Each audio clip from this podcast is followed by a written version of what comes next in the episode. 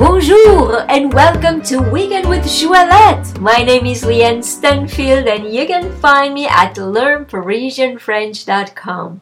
Your bilingual year starts here. Episode 360. Today we will learn expressions how to introduce yourself at work. So please look in the description of this podcast to see the spelling of these sentences. Tu travailles dans quel service? In which division are you working? Tu travailles dans quel service? Je travaille aux ressources humaines. I'm working with HR.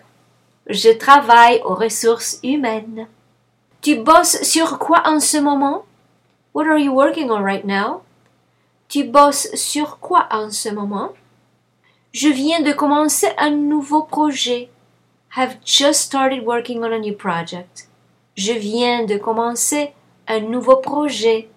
And now it is your turn to post for me your questions, your comments, or suggestions about words that you'd like me to talk about.